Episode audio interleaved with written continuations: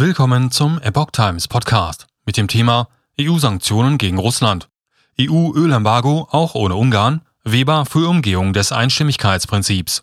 Ein Artikel von Epoch Times vom 30. Mai 2022.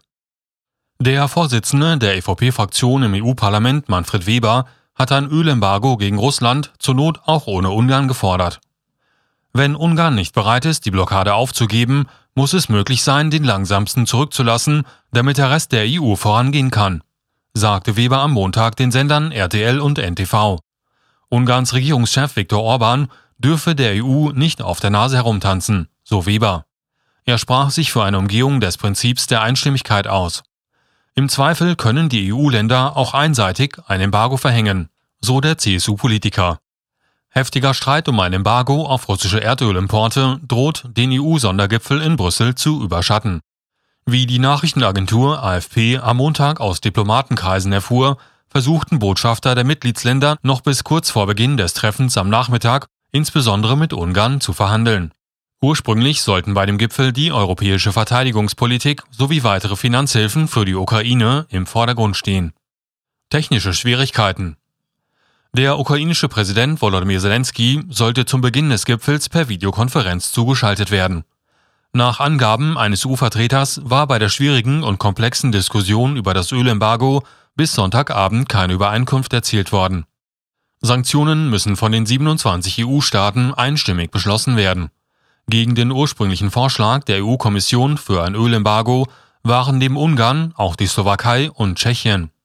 Allen drei Ländern wurde eine zweijährige Ausnahme vom Embargo als Übergangsregel angeboten. Ungarn verlangt allerdings mindestens vier Jahre und darüber hinaus 800 Millionen Euro Finanzhilfen, um seine Raffinerien anzupassen. Nach Angaben von Diplomaten wurde zuletzt diskutiert, per Pipeline nach Europa geleitetes Öl bis auf weiteres von dem Embargo auszunehmen, um Budapest entgegenzukommen. Ungarn hat keinen Anschluss ans Meer und wird daher nicht per Schiff beliefert. Auch die Slowakei und Tschechien werden vor allem über die Drupspar-Pipeline mit russischem Öl versorgt. Sollte keine Einigung erreicht werden, könnte auch das gesamte Sanktionspaket verschoben werden. Vor allem mit Blick auf Zelenskys Gipfelteilnahme warnte ein EU-Diplomat jedoch, dass ein Scheitern der geplanten Sanktionsvereinbarung der Elefant im Raum sein würde. EU-Beamte sprachen von technischen Schwierigkeiten in den Verhandlungen, nicht von politischen Differenzen zwischen Ungarns Regierungschef Viktor Orban und seinen EU-Partnern. Finanzhilfe für die Ukraine, Sanktionen gegen Moskau.